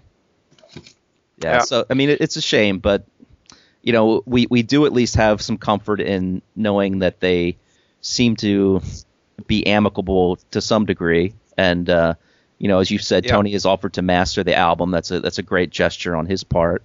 Yeah, I'm really happy with that. Yeah, me too. It, it makes a big difference. It really does. I mean, just something like that makes a huge difference because just the thinking about Tony sitting out there being angry that Big Country is continuing without him, that would really color the way that I viewed the the, the band going forward too. And it would it would kind of you know tamper with that. So I hope that they can. I hope it's not just for show's sake. I hope that they really are, you know, even though they obviously have some sort of disagreement where Ian's concerned. I hope that they, you know, can hold on to that friendship at least. And, and let's speaking of Ian, let's read his comment here. When when he he stopped managing the band, he says, "After 31 years, I will be ceasing my management role with Big Country, where new activity is concerned. I shall continue to deal with their heritage, working with the new representative of Stuart Stuart Adamson's estate. I will continue to represent Tony Butler. I bear no malice to the continuing band and wish them well. Life is too short to be fussing and fighting." And those uh, apostrophes are his, not mine. So um, yeah, so you know, we, there's obviously a lot going on behind the scenes that that we don't know, and uh, you know, maybe it'll come out at some point. But um, Yeah, if he had left out the last sentence, it would be great. You know, if, does he need to say life's too short to fuss and fight? You know, it's it's kind of like yeah, you know, I'll I'll be above that sort of thing. You know, right, right, right. so um, yeah, you know, I know what he means, and uh, you know, to be honest, Bruce was very harsh in putting it out there, and uh, we can't work with this guy, and uh, he has dubious dealings with so and so, and we uh, we don't trust so and so, but you know, Well, Bruce Bruce called him disgusting and immoral and probably illegal. that's what he. That's how he characterized Ian's actions, yeah, saying it was disgusting, immoral, and probably illegal. So I mean, you know, yeah, he he was to say that he was very forthcoming and uh, very harsh would be an understatement because he, yeah, it shocked me actually, actually, and I, I kind of go back and forth as to whether or not I think he should have made a post like that so public. But um, on one hand, I it- it's just part of Bruce Watson. You know, he's a very honest guy, an open guy, and um, you know, but at, at the same time, I kind of feel like I understand Tony when he said later that he wished you know Dirty Laundry wasn't aired in public, and you know maybe it Yeah, would have been best not to not to do that. yeah, and he even went on to say, if you criticize Ian, you criticize me, which I thought was ooh, that's Yeah. uh, that you know that that's the one that's a bit over the top for me. you know, I can understand. You know, if, I I, th- I always thought Ian was more Stuart's friend than the band's friend. Uh, clearly, that doesn't seem to be the case anymore. You know, he must have been friends with Tony at least, or grown that friendship into something. But um, uh, Right. The Watsons, I'm not sure. Well, you know, the wild card here is Mark Brzezicki. I would love to get his feelings on this. I mean, obviously he's staying with the band, so one can either assume that he is in agreement with Bruce or that he's just yeah. sitting the fence and just wants to keep doing it and doesn't want to get so involved in the in the business side of things. But Yeah, I think he just wants to play. yeah, yeah, I, I'm I'm actually quite certain he just wants to play. yeah. He doesn't seem necessarily like someone who would really get all deeply entrenched in that kind of stuff. But uh, Nah. who knows? I mean, it depends on what it's about. So, but it, we should we should mention that the band does have a new manager now. His name is Tom Vittorino. Um, the interesting thing about this that gives me a lot of hope is that he's an American and he's based in California. Ooh. Um, yes. How can that give you hope? Well, it gives exactly. I'm hoping that that maybe they will finally play over here. We we will, we will see. But um, you know, their their recent Facebook Q and A uh, that they they they had a really nice open conversation with fans for a couple hours where I think Bruce and Mike and occasionally Jamie answered a lot of questions. And um, they, they they seemed to make I say a couple of times that they were planning on playing in the states and they really wanted to play here. I've heard that many times before, but um, I'm hoping that uh, this new setup will enable them to do that. And in fact, Mike says this, these are Mike's words about the new manager. He says he has incredible experience representing a band with a similar situation with regard to Stuart Adamson, Jim Morris slash Jim Morrison, because he represents the the Doors going on without Jim Morrison. And is also incredibly forward thinking and inspiring to us as individuals. Fate has brought, brought us together in recent weeks via Bruce speaking with him on Derek Forbes' radio show, and it never ceases to amaze me how all our lives have been thrown together by circumstance. Um, he's based in California and is a huge fan of the band from the Crossing era. So, you know, we'll we'll see what happens, but um, hopefully that'll yield good things for them. So as we wrap this thing up, I mean, let's just talk a little bit about some of the some of the things they said in that Facebook discussion. Um, just some interesting things that uh, that I wanted to hit on. Uh, they said they they have. I'm just going to go through them really quick here. Then you can jump in and add whatever you want. Uh, Mike said they have more than a dozen songs written so far. Um, and and this is typical Mike Peters, which which just makes him even more endearing. He says, "In this new adventure, I hope every album song and song recorded by Big Country can be played at some point. every album and every song." He says, "I know that I speak for all of the band when I say we are here for the long term. Let's continue this new momentum and set up a proper Big Country Club weekend where the history of the band can be explored more more deeply." So it sounds like he's almost going to start like a, a gathering for Big Country. Yes. Yeah, which could be very cool. And and this is very cool too. He said um someone mentioned Tall Ships Go and he said Tall Ships Go is a fantastic song and definitely one that I hope we play soon. Funnily enough, Mark Brzezicki and I were talking about this the other day. So look at that. There's actually hope that the song "Tall Ships Go" might finally be played live, which would be a great thing for big country, long-term big country fans. But you won't be there, and no one will put it up on YouTube. I know. Someone better put that up on YouTube. You, you people better put that damn thing up on YouTube. That's all I can say. If I'm not there, because that'll really piss us off. It will piss Tom off. Yeah. Ah, me too. I want to hear that song. It's one of those songs that everybody, I think, kind of had come to terms with it not being played. We sort of understood it. It wasn't in the cards, and uh, suddenly it is in the cards. And I guess this is part of the new journey. Anything's possible. Exactly. And speaking of that's fine. Why don't you share what they said uh, in response to your question about Big Country doing more epics? Oh yeah. Well, I don't have it in front of me, like perhaps you do. But uh, do. yeah. So why don't you read it? Okay, well, uh, Svein had, had asked uh, if the band was ever planning to do some more epic type of songs, you know, in the vein of Porrohman and The Crossing, that kind of thing. And Mike responds, funnily enough, Bruce just said to me the other day that it's time to write some more adventure songs. So, yes, a return to Porrohman territory is underway. Like you, I can't wait to see what unfolds. Thanks for all your great alarm support, by the way. Cheers, Mike. Yeah. So, yeah, that's pretty cool It- news. it's kind of sad. He knows who supports him and not. I'm on his good side. Well, no, it shouldn't be sad because there, there could still be thousands of people. Knowing Mike, he probably knows each one of them by name. probably has mowed half of their lawns. Yeah, uh, he, he sent me a Christmas card last year. yeah, you said that. He That's- did. It's Yeah, that- incredible. I didn't expect that at all. So that's, uh, you know, I'm sure he sat there, you know, and Jules saying, "Come to bed, Mike," and no, you know, I still got some fans left to write cards.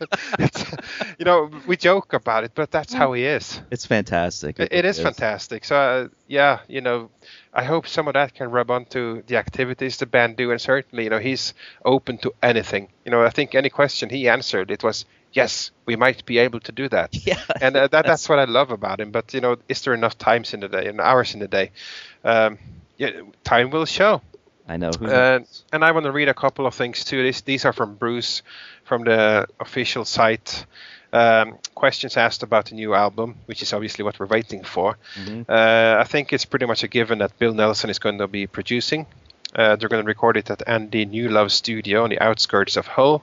Well, actually, you know, I, I asked not to interrupt, but I asked Bruce about Bill Nelson, and he said we hope Bill will produce a few songs, but we may go for a few producers, as a lot of bands do that now. So who knows? Maybe they'll have multiple producers for this album. Yeah, I, I guess plans change every week. I call that the Mike effect. Yeah, anything, yeah, can, anything can happen. yeah, exactly. Uh, yeah, and uh, yeah, they'll be ready to rock. Uh, you know, closer to the, to the end of the year. And uh, he was hoping to put some edited downloads on the site soon to let us hear. That is probably more likely to happen now that they control their own new destiny themselves. Very cool. Uh, he says they will not release the track they did with Youth, which I guess is Home of the Brave. It wasn't really finished due to the power cut, so they will also re-record another country with Bill as it has developed live. So that's interesting. Oh, Uh, nice. see how that will go. Uh, another record company other than Track, I guess that's sort of happened now that they parted way with E, and it's going to be a new record company. Gotta expect that. Yeah, definitely. So uh, yeah, when does the recording start? Uh, basically, when everybody's available. Mark has some dates. Mike has some alarm dates. Uh, he is incidentally coming to Norway, so I look forward to that soon. Yes, definitely. Uh, so uh, Jamie and Bruce also has some dates to fulfill. Should be happening around the, these times. And uh, Bill has a convention booked. So uh, this is a month ago, but he saw the album getting recorded in November, December, and then released next year, perhaps March. So we'll see if that still holds true. Uh, if so, it's about four or five months away. that would be a great birthday present for me. It's always about you. Always. John Yeah. lives. Listen, John lives. He speaks. uh, just getting to what you guys were, were talking about the the online chat. Uh, I know Derek wasn't wasn't a part of part of it that night, but if you're a Facebook friend of his, and if you follow the Big Country bulletin bulletin board, Bruce Watson has put up on the board that the two of them, with Jamie, obviously are are collaborating, and they've been in sessions writing. I think today, well, today, the day we're recording this, Derek is up in Dunfermline with Bruce and Jamie working on some stuff. So we have uh, that that to look forward to as well. Oh, that's fantastic. And, and a nice thing I'll say about Derek Forbes, um, he really uh, acquainted himself well to, to you know, to the big country audience. I think because there was a there was someone who had, had been making some posts on Facebook, uh, really reflecting what a lot of fans had felt. I think saying that they didn't know if they could keep supporting the band without Tony, and and they felt like Tony had been left behind and this type of thing. And Derek Forbes responded to this guy personally and the reason that I know this, and that many of you guys might know this too, is that he, the guy in question, posted Derek Forbes' response, and it was a very nice, classy response, and it was basically him saying, you know, look, I understand that I'm coming into this uh, something that you already hold dear. I'm just paraphrasing him, by the way, and saying that I, under, he said, you know, I understand Tony, and Tony's an incredible bass player, big shoes for me to fill.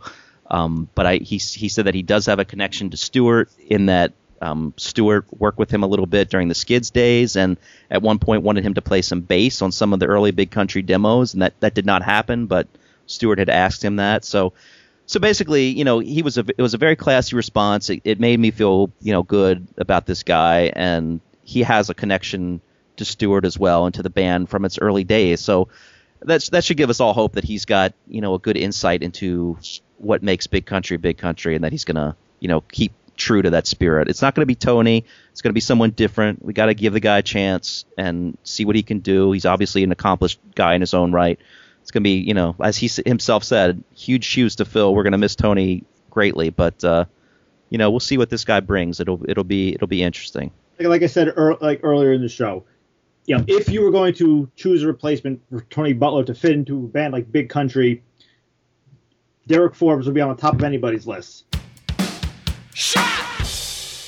So that's about it, guys. Thanks for uh, thanks for being with us, and um, John, thank you so much for being our guest these last two episodes. I mean, we hope to have you back again on a, on a future episode. Uh, thank you so much for for having me. It uh, it's it's been a pleasure, and like you said, hopefully I'll be back soon and add something to the uh, add something to the conversation. Yeah, definitely. I mean, we we we really really have to give John a lot of props. I mean not only do we refer to his, his site quite a bit in all of our research, but I mean, he provided us with a lot of great stuff that we had, you know, forgotten about, especially to do the last episode, um, and and reminded us about all these different bands that the that the members had been associated with and th- stuff that had been recorded. So I'm still listening to all that stuff. So it's been great. So. Yeah. Yeah, it was so, really John. It was thanks to John that the Baroniers became non-Baron. Exactly. Yeah. Other if it wasn't wasn't for John, that would have been a very short episode and not much played there. So we, we really do appreciate it. And uh, you flattered me, and thank you. No, no problem. Thank you. You know, we like having you on. You know. Yes, we do. JF and G. Bad boys, bad boys, what you gonna do? What you gonna do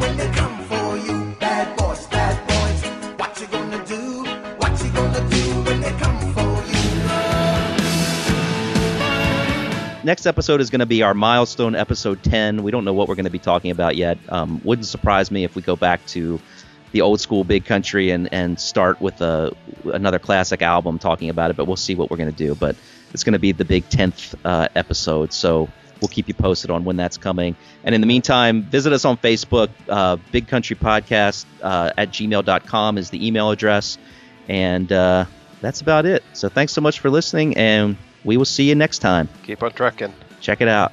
And we're out. Clear.